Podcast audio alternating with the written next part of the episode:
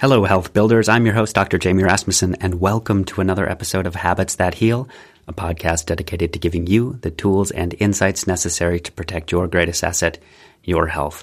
And today's episode is Stop wasting money on the wrong supplements. In the last 50 years, your parents' approach to health has led to a 1200% increase in chronic illness. Until the conversation around health changes, you can expect your results to be the same. If you're okay with a life filled with unnecessary suffering, tune out. If you're ready to break the cycle, let's get to work. In this episode, you will discover what supplements are building blocks for healing and a few that you're taking that are likely just a waste of money. Is your cupboard overflowing with supplements? And have you done the research on why you should be taking those supplements? Or worse, are you taking a cheap multivitamin and thinking you are getting everything you need from your diet? Food used to be the best form of medicine, and now it's become the slowest form of poison. Why it used to be the best form of medicine was because we used to be able to get everything that we needed from our diet. We didn't have to supplement. um, hunter gatherers, or even 150 years ago, people didn't have to go to the supplement store to buy a cart full of supplements to make up for what they weren't getting from their diet. And that was because we used to eat um, a very diverse, we used to eat real foods, whole foods. And to get more into that, you can go back to the previous episode where I talk about that. But those real whole foods were nutrient dense. And to simplify things, we need nutrients. Nutrients are components in food that our body absorbs, and it uses it as building blocks for cells. And the cells are what makes up you. So the better the foundation, the building blocks are, the healthier you're going to be. It's really that simple. And we've gotten away from thinking of food as fuel, as building blocks, and we just kind of cast this wide range of definition of what food is. And it's gotten us into a ton of trouble because right now what we're eating it doesn't have those building blocks. And part of it has to do with the food choices that we're making. And uh, even bigger part of it has to do with how we do conventional farming. Because how we do conventional farming now has stripped the soil of nutrients that we used to get, and it's actually replaced it with a bunch of toxic stuff that we'll be talking about in podcasts down the road. But right now, thanks to how we do farming, even the uh, vegetables and fruits that you're eating, the real foods that you're eating, aren't the same as they were 50, 60, 100 years ago. They're different. They, they're not nutrient dense. Also, we can't forget about how your body is able to absorb these nutrients, which has also changed a lot in the last 60 years. Right now, we have things like gluten intolerance, we have allergies, we have IBS, things that didn't really exist even 60 years ago. So your body, thanks to what it's been exposed to in the environment and also thanks to its neurological state, is unable to absorb nutrients because primarily your gut is blown wide open and it's very inflamed. So two things are happening. Recap, recap. two things are happening. Number one, you are not getting nutrients from your food, no matter how hard you try. So, unless you've made friends with a farmer who knows how to take care of soil and has great diversity as far as soil goes and has done a lot of effort in building healthy crops. And I'm going to post a link onto here. There is a, an incredible short documentary. It's 20 minutes. It's called Farmer's Footprint. It digs into this issue just a little bit, but very, very interesting. There are a group of farmers that are out there who are trying to reclaim soil health so they can start um, growing food that is medicine and not so nutrient lacking. Okay, so what's the result of us having inflamed guts that can't absorb nutrients, plus our food not even having the nutrients in it? Well, I think it's pretty obvious. Those building blocks aren't there, the cells aren't going to develop and grow in a healthy fashion and form, and you're going to be more prone to building unhealthy cells. And if you build unhealthy cells, which make up organs, you're going to have unhealthy organs. And if you have unhealthy organs for long enough, you're going to get a diagnosis from your medical doctor and you're going to have some kind of disease. So, for sure, this is part of the epidemic of chronic illness that has really exploded in the last 50 years. And when I talk about things like chronic illness, a lot of people are just like, oh, that'll never happen to me. Or they think it's so far off in the future that uh, they don't have to worry about it. But you don't have to look far anymore. A lot of us can just look within our own families and start going, oh, yep, he's got diabetes. They're on a bunch of different medications for this. There's heart disease there. There's depression there. There's anxiety there. These conditions are affecting you and they are impacting you. And if it's not you yet, you have some case studies very, very close to you that if you want motivation, just start digging into that. Start focusing on where in their life it's causing pain and suffering and what they're not able to do because of those conditions. Because those conditions rob life. That's what disease is. It's a disconnection from life. You might not even notice it's happening to you yet unless you start really focusing in how, on how you feel after you eat certain things the best is when people tell me that they do the Whole30, which is basically an elimination of most of what they were eating before, and they replace it with whole foods. And back to the nutrient density part of it, they may be nutrient dense or they just may have more nutrients in it than the food they were eating before. But they start to have more energy. They're sleeping better. Their immune system's working better. Their focus is better. Their productivity is better until they introduce the old foods that they were eating again, because that's the idea. A lot of them after 30 days will start to slowly introduce other foods. And the idea behind that is it helps you understand what foods you were eating that were really causing issues before. But as soon as somebody has you know, gluten or if they are eating more standard American diet foods and they're reintroducing these things, they feel like crap. They start getting bloating, di- uh, digestive issues, reflux, constipation, diarrhea, fatigue fuzzy brain. I mean, it affects everything. But what a lot of people will do is they'll just power through it until they're just functioning at this malaise level of life and they're used to it again.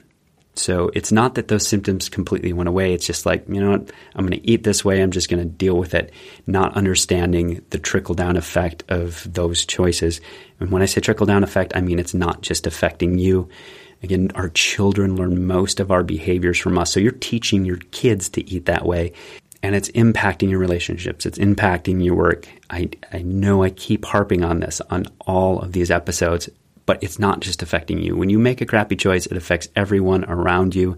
You do not live in a vacuum.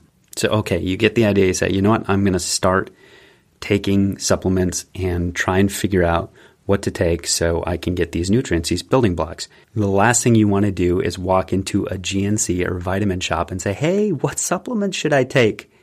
Don't ask a barber if you need a haircut. They're going to tell you about 50 different supplements. And also, don't just do what your parents did. What your parents did as far as vitamins, taking their Centrum and probably now Centrum Silver, and that's it, is a problem. Their parents didn't have to take supplements because they were eating nutrient dense food. Your parents thought they could take Centrum Silver and that was it, and they'd get everything they need from it. And what a lot of research is telling us now is the vitamins that you're buying at the store, just the run of the mill, cheap superstore vitamins or supplements, since there's no oversight by the FDA, you're not necessarily getting what you paid for, meaning the purity might not be there. So it might not, if it's a vitamin D supplement, it might not be all vitamin D what, what you're taking in, or the absorbability or the potency. So those are other factors that don't get brought up when people buy these supplements. They just say, well, I tried this today for my vitamin D deficiency and it didn't raise my serum vitamin D levels, which it was probably the quality of the supplement, not the fact that you shouldn't be taking that supplement. So definitely don't do what your parents did because their generation is the one who took us from a 4% chronic illness rate to a 48% chronic illness rate. And don't go on a crunchy mom blog. A lot of us are tempted to go, okay, I'm going to go talk to my naturally minded friend. Same thing's going to happen when you talk to them as if you went into a vitamin shop and ask if what supplements you should take. 80 people will get on a forum and they'll they'll hammer you with all these comments and take this, take this, take this, take this and you'll have no idea which ones to take. So I'm going to simplify it. I'm going to make it as simple as possible. But before I do that, before I tell you which ones to take, I want to explain the reasoning behind this. and not the reasoning in that when you start taking these things, you're going to have more energy, you're going to sleep better, your body's going to heal better, you're going to work better. But the rationale is, is really, really simple. I want to tell you how scientists are looking at nutrient deficiencies. So, what they do to figure out what nutrients we need is looking through evolution. So, Homo sapiens have been here 200,000 years. Most of our existence has been as a hunter gatherer society. So, our bodies have evolved to eat that way. So, it's pretty simple. They look back and go, for example, with magnesium, they look back at hunter gatherers and go, hunter gatherers used to get about 600 milligrams of magnesium every day based on their diet. And then they compare it to what we're getting right now. So, that's how I do it. I look back and I use the literature to find out what we're deficient in based on current numbers, and then I dig into what they're finding for the hunter gatherer societies as far as how much they used to get. So it's super simple. We got to look at what our bodies have evolved to eat, not what mom and dad say food is and what they trained you to do. Just like hopefully you're not training your kids to think that convenience eating, which is mostly fast food and junk and processed food, is real food. That's not real food. That's not food those contain very little of what you need as far as building blocks for healing. So that's how I determine the list of supplements that I take every single day because I don't want to waste a ton of money. I don't want to hammer my body with a bunch of different supplements because that's a slippery slope too. A lot of supplements out there that are available are just natural band aids. They're not helping your body heal. Your body's not deficient in it those supplements are just manipulating your chemistry very similar to how a pharmaceutical drug would do. And then your body has to adapt to that manipulation of chemistry and still try and heal. So it actually handcuffs it. It might make you feel a little bit better, but it's not helping your body heal at a higher level. So I'm going to quickly run through the list of supplements that I take and I'm going to explain why I take them as well as post a couple different studies in the show notes. So if you want to do more research, you can do that. Every night before bed, that's when I take my supplements because one of the supplements I take is magnesium, and the best time to take it is before bed. So I mentioned hunter gatherers used to consume about 600 milligrams of magnesium. Right now, Americans are consuming half of that. So what I recommend is to take between four and 600 milligrams of magnesium before bed. It is incredible. I'll get into what specifically it does in the body, but it actually helps you sleep better. The next thing I take is vitamin D we live up in Minnesota. We get very little sunshine, and a lot of us are lathering on sunscreen, so we're not getting vitamin D from the sun, which is how we've evolved to get it from. We've evolved to get it from mostly the sun and then also from some dietary sources as well. But right now, we're not getting enough vitamin D. Most Americans are walking around deficient in vitamin D. The other thing I take is some kind of anti inflammatory that would have been naturally derived from food. And the two that I bounce between are fish oils and turmeric. Both of those I take about a thousand milligrams of before bed. Same thing, but you can take turmeric or fish oil at any time. The vitamin D, I take 5,000 IUs. Now, this depends a lot on your serum levels, but 5,000 is a pretty safe number for pretty much everybody unless you're getting tons and tons of vitamin D.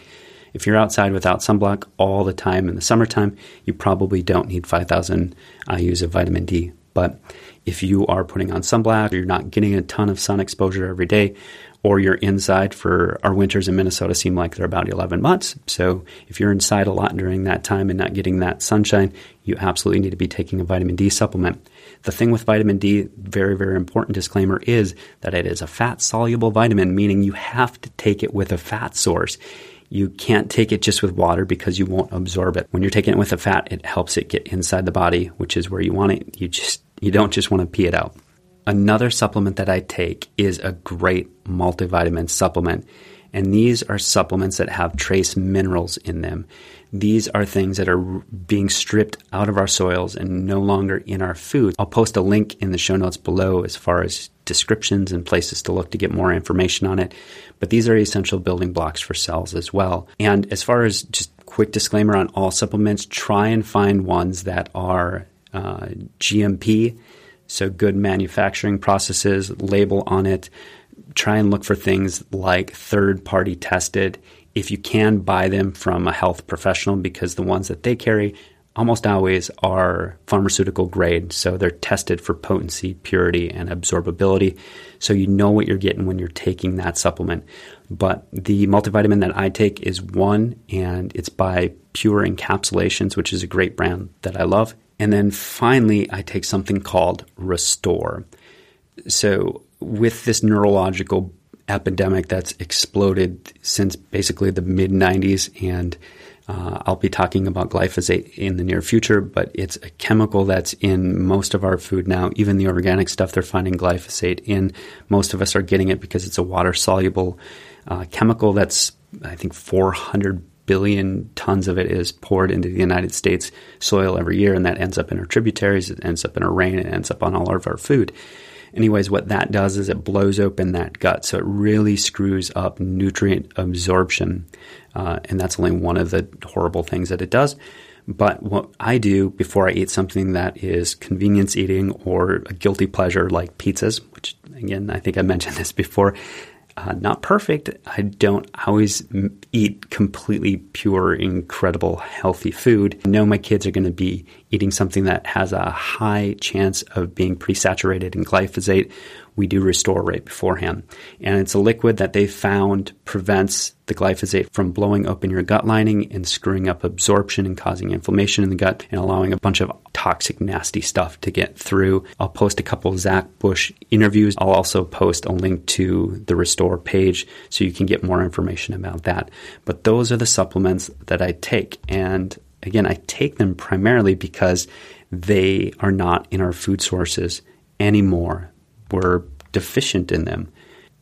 I could go into a ton more depth on all of this, but I'm going to keep it simple. What I will do is give you more links in the show notes. So if you want to dig into this stuff more, please, please, please do this because this information is not, unfortunately, talked about a lot out there. And what is, is just a ton of noise about, hey, take this, take this, take this, take this. But if you want to pull this off, you got to simplify it and these supplements that I am taking, um, I, I found to do that for me. This might change down the road. If it does, I'll do an updated podcast and share with you what I'm taking and why I'm taking it. But for now, to keep it simple, get rolling with these. If you have questions, reach out to us at pathoutofpain.com. You can contact us and ask us questions, or you can contact us on our Facebook page at Habits That Heal. On the next episode, I'll share with you why tracking these new behaviors is absolutely essential to pulling this off. We'll talk then. Bye. And that concludes this episode of Habits That Heal. Now it's time to get to work because ideas without action are useless. Please subscribe to this podcast on iTunes, Spotify, or Google Play. And while you're there, please leave a review. And to continue this conversation, follow us at pathoutofpain.com and on Facebook at Habits That Heal.